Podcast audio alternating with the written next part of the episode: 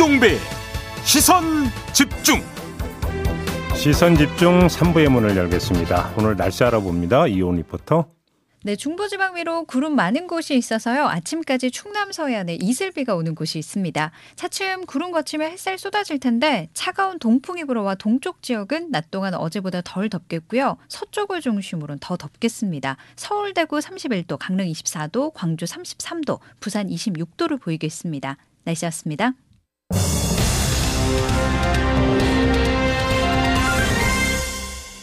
네, 지방선거 모두 끝났는데요. 지방선거 내내 최대의 격전지였고 개표 과정에서 최고의 반전이 일어난 곳이 바로 경기도입니다. 이 경기도에서 당선된 김동연 당선인 전화로 만나보겠습니다. 나와 계시죠? 네, 안녕하세요. 네. 김동현입니다. 네. 축하드리겠습니다. 네, 감사합니다. 네. 뭐 많이들 이런 식으로 표현을 하니까 저도 그렇게 따라서 한번 질문 드려보겠는데요. 개표 과정에서 네네. 지옥과 천당을 오가셨던 거죠? 예, 뭐 그런 셈이죠. 심정이 어떠셨어요? 그때 개표 과정이? 마지막에 역전할 때는 뭐 뛸 듯이 기뻤고요. 음, 제가 뭐 제 개인적인 영광이라기보다는 네.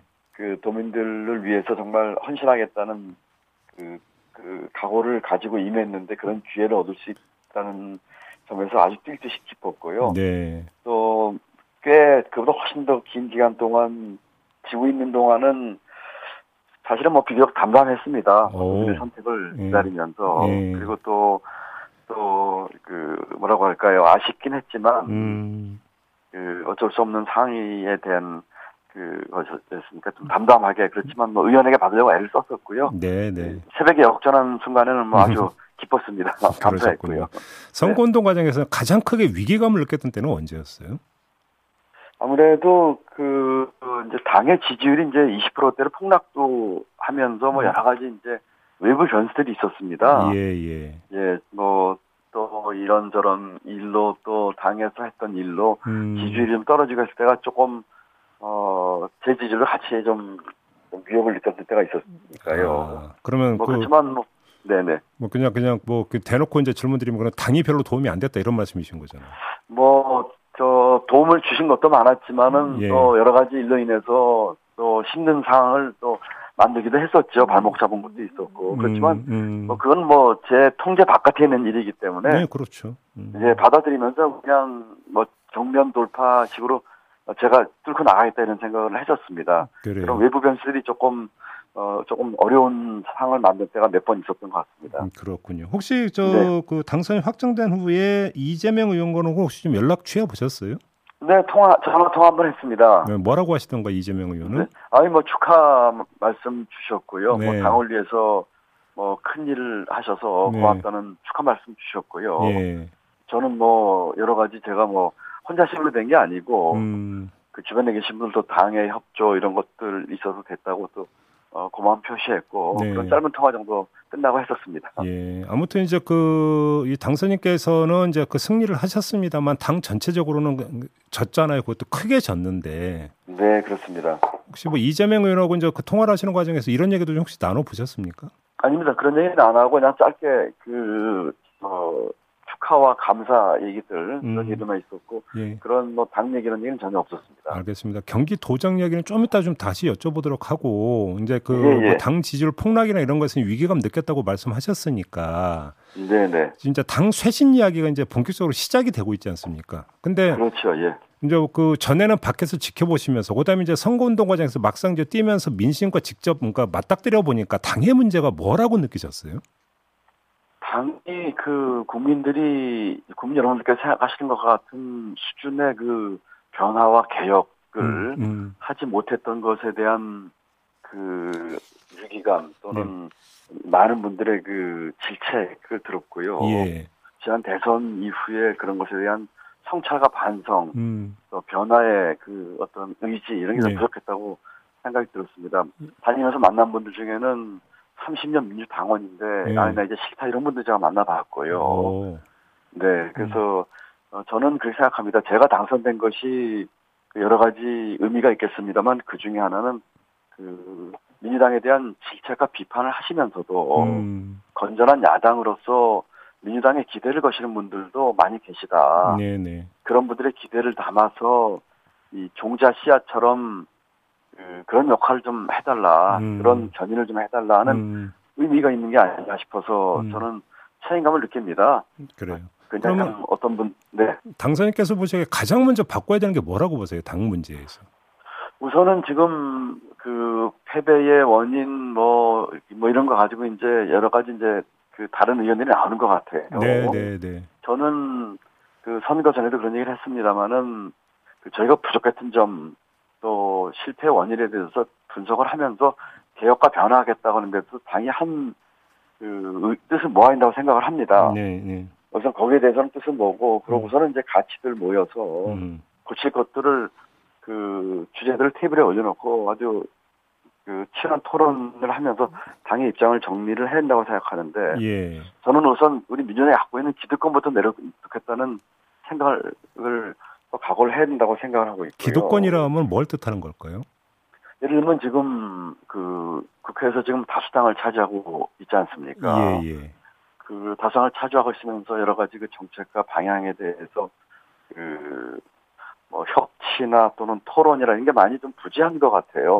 음, 그런 면에서 좀 더 우리가 어, 느껴야 되겠고 또 지금의 이 정치 구도에 대해서 여러 가지 그 저와 그 이재명 후보가 그 대선 기간 중에 그 정치 교체를 위해서 그 나눴던 또 합의했던 내용들이 있습니다. 선거법, 국회법 개정 관련된 것들이요. 네, 네. 예를 들어서 네. 국회의원들 면책특권 없앤다든지 예, 예. 또는 어, 국민 소환제 도입이라든지 음. 또는 지금의 국회의원 선거법 선거제도 음. 단순 다수 대, 저 소선거구제 이런 거 바꾸지 않는 한은 음, 정치권의 기득권을 뺄 수가 없거든요. 네. 그런 것에 있어서 민주당이 먼저 솔선하고 먼저 내, 나, 먼저 이렇게 주장을 하고 나가야 된다고 생각을 하고 있습니다. 지금 국회에서 다수당을 찾아오고 있기 때문에 예. 그런 모습 보이면서 국민들께 이제 그 호소하고 음, 어, 저희 거부터 내려놓겠다고 하는 각오로 음, 어, 나가야 된다고 생각하고 있는데 아직까지는 그런 움직임이 보이지 않고 있습니다. 그렇군요. 그 정치 교체 그 위원회를 만들어서 제가 공동위원장이거든요. 그렇죠, 그렇죠. 네, 그곳에서 그런 얘기를 좀 다루도록 음. 이제는 본격적으로 좀 역할을 하겠습니다. 그리고 이제 경제부총리 출신이시니까 지금 네네. 민생 입, 민생 입법과 관련해서 민주당의 방향성이나 정교함에 대해서는 어떻게 평가를 하세요? 조금 더 노력을 해야 된다고 생각을 합니다. 예. 민생 문제에 있어서는 과감하게 그 신정부와 협력하는 모습 보이고요. 어, 또 신정부가 생각하지 못했던 또는 그 정도와 폭에 대해서 저희가 먼저 그 제시해도 좋고요. 좀 예를 들어 주실 수 있을까요? 그 문제와 관련해서? 지금 일단은 그 코로나로 인해서 추경 이제 통과되지 않았습니까? 예, 예, 예. 네, 그 부분에서 좀 미흡한 부분들이 있는 것 같습니다. 그런 어, 것들에 어, 대해서 어, 어.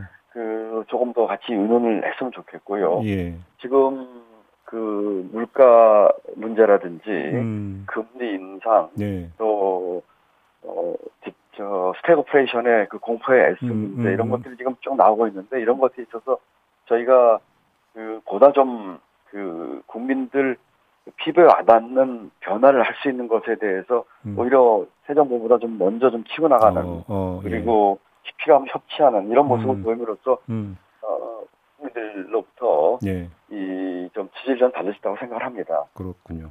이제 그 앞으로 이제 경기 도정을 이끌어 가실 텐데 그럼 바로 이제 그 부분에서 경기 도정에서 이거를 정책으로 구현할 수 있는 부분이 있다고 보세요? 어떤 걸 구상하고 네. 계세요? 네, 저는 우선 민생 회복에 있어서 그 첫 번째로 하고 싶은 것들이 지난 코로나 때 이제 그 신용 회복 많이 떨어지 신용 등급 많이 떨어지신 분들 네, 네, 네. 또 지금 담보가 없어서 고금리로 이 대부업체나 또는 사채까지 쓰신 분들 음흠. 이런 분들 대출 갈아타기를 먼저 좀 해드리려고 합니다. 아, 예, 여러 가지 그 제원 만들어서 네. 이런 분들 어, 제1금융권 금리 정도로 좀 그 대출 갈아타기를 좀 해준다든지 음흠. 하는 생각을 하고 있고요. 네. 그 밖에도 그 소상공인 자영업자 또 전통시장에 대한 대책들 음, 어, 마련할 생각을 하고 있고요. 예, 이런 과정에서 그 국민의힘 당선자들이라든지 음, 도의회나 시군 어, 저 자치단체 장들과 협치하는 모습을 보여드림으로써 음. 아, 경기도부터 좀 저런 모습을 보일 수가 있구나 하는 것을 제가 선도적으로 보여줄 생각을 하고 있습니다. 알겠습니다. 이제 이재명 경기도정과의 관계도 이제 그 중요한 건데요. 뭐 당연히 여기서 나오는 모본 답안은 개성할 건 개성하고 혁신할 건 혁신한다 뭐 이거일 텐데. 네네네. 근데 혁신해야 되는 포인트가 뭐라고 생각하세요? 혁신 우선 저는 그 혁신 성장을 그 강하게 좀 추진할 생각을 하고 있습니다. 부총리 때도 늘 그 혁신 성장을 주장을 했는데요. 네. 혁신을 통한 성장을 그 경기도의 그 경제 활력을 불어넣고 음. 그럼으로써 이제 파이를 키우고 장사하시는 분 장사 잘 되게 음. 일자리 넘쳐나게 이런 측면에서는 음. 그 지난 도정과는 확실하게 어, 다른 방향 또는 훨씬 그 시장과 또 혁신을 존중하면서 민간의 창의, 음. 어, 기업의 그 원활한 그 영업 활동 이런 음. 것을 하겠다는 것이 저의 분명한 그 중심축 중에 하나고요. 네.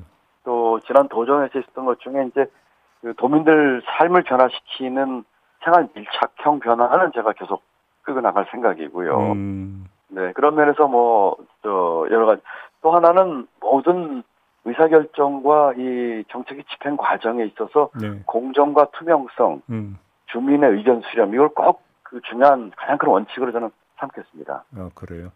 네. 그 예를 들어서 그 이제 국민의힘에서는 만약에 경기도정을 맡게 된다면 이재명 경기도정에서의 문제점을 이제 그 제대로 살펴보겠다 이런 이야기를 이제 그 계속 해오지 않았습니까? 네, 네, 그러면서 네. 그래서 이제 버카 의혹이라든지 개발 사업이라 이런 것들을 이제 이야기를 했는데 이 문제에서 어떻게 대처하실 생각이세요?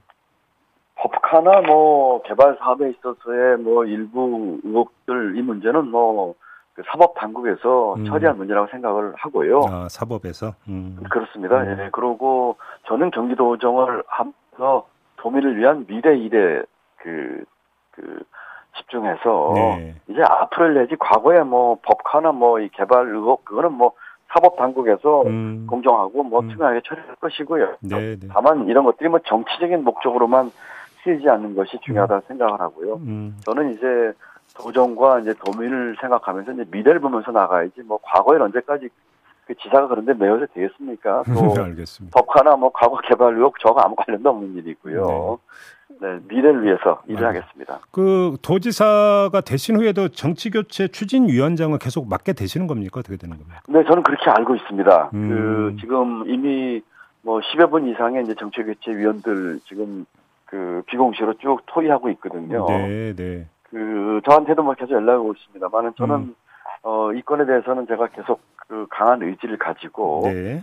지금 민주당이 변하지 않으면은 음. 어, 큰일 나는 상황까지 와 있습니다. 그 그래요. 이와 같은 그 기득권 내려놓는 정치 교체가 그 단기간적으로는 민주당에 고통스럽겠지만 음. 이것이 어, 작게는 민주당이 사는 길이고 크게는 대한민국 정치를 바꾸는 일입니다. 그러면 그 위원장을 굉장히 겸하시는 건 차기를 염두에 둔 정치 행보로 이해를 하면 되는 거죠?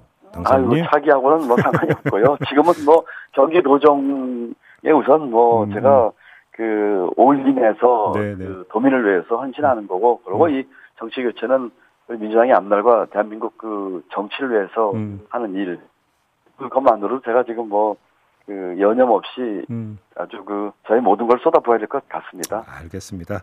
다시 한번 축하드리고요. 인터뷰 네네. 마무리할게요. 고맙습니다. 네, 감사합니다. 네, 지금까지 김동연 경기지사 당선인이었습니다. 세상을 바로 보는 또렷하고 날카로운 시선 믿고 듣는 진품 시사 김종배의 시선 집중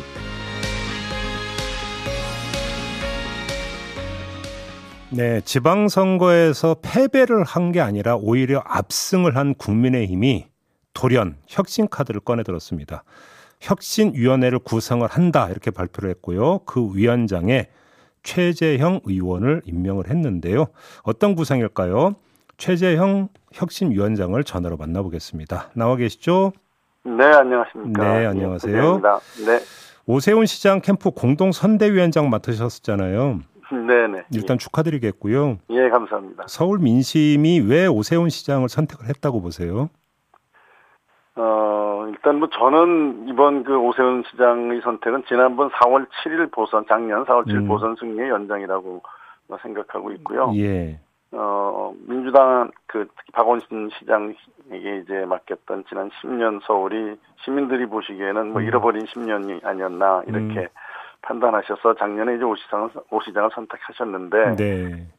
그 보궐선거 이후에 이제 뭐 좋은 정책들이 민주당이 장악한 시위에 막혀서 음. 제대로 실현 안 됐다라는 음. 점 그리고 그 이후에 어 대선이 있었는데 민주당이 뭐 서울 딱 서울시와 관련된 건 아니지만 음. 어, 민주당이 어 계속 그 대선에 불복하는 듯한 모습을 보이면서 새 정부 출범을 발목 잡는 여러 가지 좀 행태를 보이는 것들도 음. 어, 국민들한테 특히 서울 시민들한테 음. 너무 좋은 인상을 주지 못했던 것 같고요. 네. 그 다음에 이제 오세훈 시장이 내세운 뭐 약자의 동행 시리즈 등 이런 그 대- 서울시 경영에 대한 공약들이 음. 상대적으로 민주당 공약보다 훨씬 좋았던 것 같습니다. 그래서 네. 서울시가 계속 좀 바뀌어야 되지 않겠느냐 음. 이런 마음들이 모여서 오세훈 시장을 뭐 압도적인 그 지지로 선택하신 거 아닌가 이렇게 생각합니다. 그러니까 여기다 이제 서울시 의회도 이제 그 구성이 바뀌었기 때문에 이러면 네. 이제 오세훈 시장이 이제 그 속도감 있게 진행이 되는 겁니까 앞으로? 그렇게 되겠죠. 음, 네. 네. 알겠습니다. 혁신 이야기로 좀 넘어갈 텐데요. 그 네. 위원장님이 이준석 대표로부터 혁신위원회를 좀 맡아달라는 연락을 언제 받으셨어요? 그 불과 며칠 안 됩니다. 예, 오. 최근에 이제 받았고요. 물론 뭐 당이 혁신되고 또 뭐 바뀌어야 된다는 논의는 계속 있었던 거고요. 네. 예, 그 구체적인 논의는 이제 어, 당 대표로부터는 며칠 전에 음, 일단 그 제의를 받고 음, 어 정당의 개혁이 정치 개혁의 이제 출발점이니까 네. 아, 그런 점에서는 공감한다는 의미에서 제가 음. 위원장을 맡겠다는 그래 맡겠다고는 했습니다만 구체적인 논의는 뭐 아직 어 그렇게 진행되는 것은 많지 않습니다. 음, 그러니까 이제 며칠 전이라고 한다면 이제 지방선거 결과가 나오기 전인 거죠. 뭐 그러니까. 뭐 그렇죠. 뭐 불가 예 그렇습니다. 그러면 아무튼 이준석 대표가 혁신위원회를 좀 맡아달라고 그 이야기를 하면서 좀 주문한 내용이 있습니까? 음, 뭐 일반적으로 생각하시는 거와 큰 차이는 없습니다. 네. 대개 이제 당의 혁신이라는 게 당의 체질 개선해서 이게 지속 가능한 어떤 시스템으로 움직여야 되지 않느냐라는 음. 점 하고 그 다음에 제일 중요한 게 공천이니까요. 네. 예, 공천을 좀 예측 가능한 어떤 시스템을 마련해서 음. 새로운 인물들이 좀 많이 들어올 수 있는 음, 어, 그러한 공천 시스템 음, 이게 그리고 어, 어떤 개인의 그 힘에 의해서 좌우되는 것이 아닌 음. 예측 가능한 시스템을 만들자라는 점에 대해서만 뭐 어, 아주 뭐 추상적인 그런 얘기만 오고 갔고요. 구체적인 거는 이제 앞으로 어, 논의를 하면서 만들어 가야 될 거라고 생각합니다. 지금 위원장님께서 개인의 힘이라고 하는 표현을 쓰셨는데요. 네, 네. 이 혁신위원회에서 이제 공천제도 정비를 할 거다라는 기사에 이제 딸려 있는 분석 중에 하나가 네. 지금 이 공천제도를 손보려고 하는 이유 가운데 하나가 이른바 친윤계의 뭐 독점이라고 할까요? 이거를 방지하기 위한 차원 아니냐 이런 해석이 벌써 나오던데 어떻게 받아들이십니까? 그건 뭐 늘 그 뭐 권력을 가진 사람들이 공천에 영향을 미치지 않을까 하는 음. 그러한 우려는 항상 있는 거고요. 네. 예, 가능하면은 좀 투명하고 음. 예측 가능한 시스템을 만드는 것이 국민들의 신뢰를 받고 결국은 그래야지 어 뭐 선거에서도 이길 수 있는 것이니까 네. 어 개인 소위, 소위 말하는 뭐 찍어내리는 공천 이런 것들이 음, 음. 뭐, 어, 그, 자리 잡을 수 없는 음. 어떤 그 예측 가능한 시스템을 만들자. 뭐 이런 논의도 당연히 해야 되겠죠. 그러면 투명하고 예측 가능한 공천이라고 하는 걸좀좀 좀 더 그림을 그려주시면 어떤 그림이라고 이해를 하면 될까요? 아, 차차 만들어 가야죠. 예. 그걸 지금 여기서 그걸 다 말씀드리자면 뭐, 어, 그건 뭐 쉽지 않은 얘기 아니겠습니까? 그렇죠. 그러니까 왜 제가 네. 여쭤봤냐면 지금도 예를 들어서 이제 공천 신청을 하면 신청자들 면접도 보고 네. 경우에 따라서는 뭐 오디션이라는 표현은 좀 약간 뭐하긴 하면 그러니까 비슷한 절차도 거치고 뭐 이런 절차 거- 거치긴 거치잖아요, 사실. 어, 예, 그런 면접을 하고 그렇죠. 그렇지만 네, 네, 네. 뭐 제가 공천 실제 해보니까 그게 아, 충분한 시간을 가지고서 그렇게 그 심사할 수 있는 시간적 여유가 없더라고요. 이번에만 그런 것인지 모르겠는데 네. 아, 좀 시간을 가지고 여유 있게 음. 좀 공천하면서 음. 좀 검증할 수 있는 시간도 좀 필요하지 않나. 음. 아, 그래서 예측 가능한 하여튼 그 공천 시스템을 좀 만들어 보자는 노력인데 어떤 안이 나올지는 뭐 앞으로 좀 논의를 좀 해봐야 되겠습니다. 물론 이제 혁신위원회가 이제 꾸려져서 이제 거기서 이제 검토해서 이제 수립할 방안이긴 한데, 근데 이준석 대표 또 으뜸당원 얘기도 이- 미리 했던데 이건 뭐예요?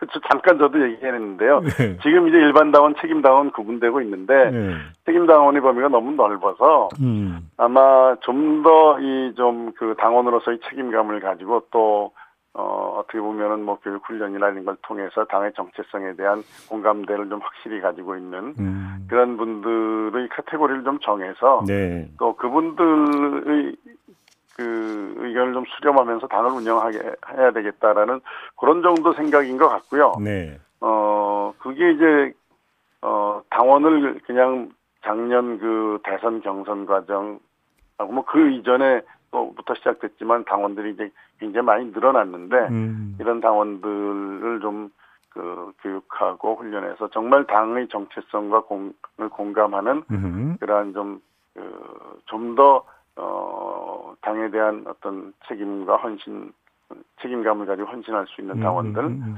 이런 당원들을 좀, 그, 만들어서 음. 그런 당원들 중심으로 운영하겠다라는 그런 생각을 음. 가지고 있는 것 같아요. 그것도 좀 더, 뭐 좋은 의견인 것 같라고 생각을 하는데, 네. 네, 한번 더 그것도 논의를 해봐야 되겠습니다. 네, 아직까지는 근데 이제 하나의 아이디어 수준. 그렇습니다. 그렇습니다. 음, 네, 예. 이렇게 이제 이해를 하면 될 것 같고. 근데 또 한쪽에서는 어떤 해석을 내놓고 있냐면 네. 이준석 대표에 대한 이제 징계위가 지금 예고 예고돼 있지 않습니까? 음, 그렇죠. 네. 그래서 이런 상황에서 이준석 대표가 당 개혁 이슈를 주도해 가면서 자신의 입지를 강화하기 위해서 혁신을 띄우는 거 아니냐 또 이런 해석도 지금 따라붙고 있던데 이런 시각은 어떻게 평가하세요? 뭐 그런 비난이 있는 거 잘 알고 있습니다. 그런데 예, 예. 뭐, 그, 윤리위에서 징계 절차는 그것대로 갈 거고요. 네. 어, 그것을, 어, 막기 위한 방패다. 이거는 그렇게 되지 않도록 해야죠. 혁신은 혁신대로 또 필요해서 가는 거니까요. 음, 그렇다. 네. 지금 혁신 위원들은 지금 최고위원들이 한 명씩 추천하게 이렇게 돼 있나요? 구성이?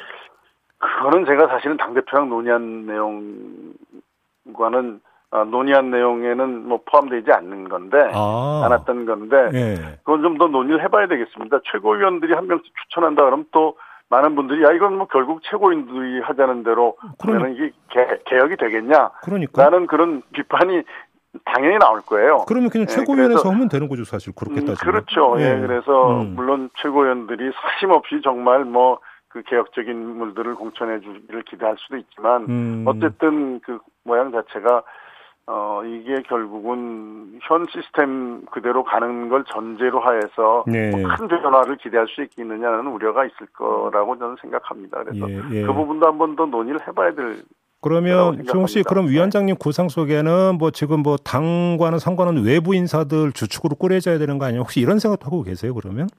당 내외 여러 가지 의- 의사들을 수렴해야 되겠죠. 네. 근데 뭐 당 외부의 인사들로만 해야 되겠다, 뭐 당 내부 인사들로만 해야 되겠다는 음, 구체적인 구상을 제가 그 아직은 뭐 그 구체적으로 음. 어 결심하고 있는 내용은 없습니다. 한번 더 수렴을 하되 네. 어 의견을 수렴을 하되 이게 그 종래 우리 당의 어떤 그 기득권 체제를 공고히 하는 전제하에서 된다면은 그거는 뭐 음. 혁신의 모습을 갖추기 좀 어려우니까요. 그렇죠. 예, 그렇죠. 그런 것도 좀그 고려하면서 음, 앞으로 좀 많이 논의를 좀 많이 좀 해야 됩니다. 이제 막 출발하는 단계에서 구성이나 운영에 있어서의 제1 대원칙은 기득권을 경계하는 것이다. 이 말씀이신 거죠? 정리하면.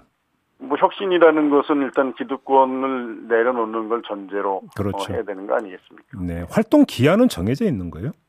어, 한 그건 정해져 있진 않았고요. 예. 가능하면 빨리 출범 가능하면은 좀 빨리 출범을 해서 예. 너무 오래 끌지는 않아야 될 것 같은데 어허. 어, 활동 기한을 언제까지 딱 이렇게 못 박아놓지는 않았습니다. 예. 아, 그래요. 근데 어떻게 좀 그, 그 위원장님이 이제 직접 이제 당 활동을 하면서 아, 당 운영에서 좀 이, 이러이러한 좀 문제가 좀 있다 좀 체감하신 부분이 있습니까? 음, 사실 제가 뭐 정당에 들어와서 그 경험한 기간이 그렇게 길지 않습니다. 네, 길지 네. 않고 예. 어, 제가 생각하고 있는 것들은 일단 당이 좀 어, 그동안 그 여러 가지 위기를 겪으면서, 겪으면서 뭐 이름도 바꾸고 그랬지만 계속 문제들이 이제 내재하고 있었던 것은 당의 기본적인 내부적인 어떤 체질 개선이 좀 체질. 부족하지 않았나라는 알겠습니다. 점하고 네. 결국은 공천 시스템 문제거든요. 음, 네, 알겠습니다. 그 부분에 대해서 중점적으로 좀 한번 고민해보고 네. 개혁안을 마련해 보겠습니다. 알겠습니다. 말씀 잘 들었습니다. 고맙습니다. 네, 예, 감사합니다. 네, 국민의힘 혁신위원장을 맡게 된 최재형 의원이었습니다. 네, 김종배의 시선 집중 본방은 이렇게 마무리하겠습니다. 저는 유튜브에서 언중유골로 이어갑니다. 고맙습니다.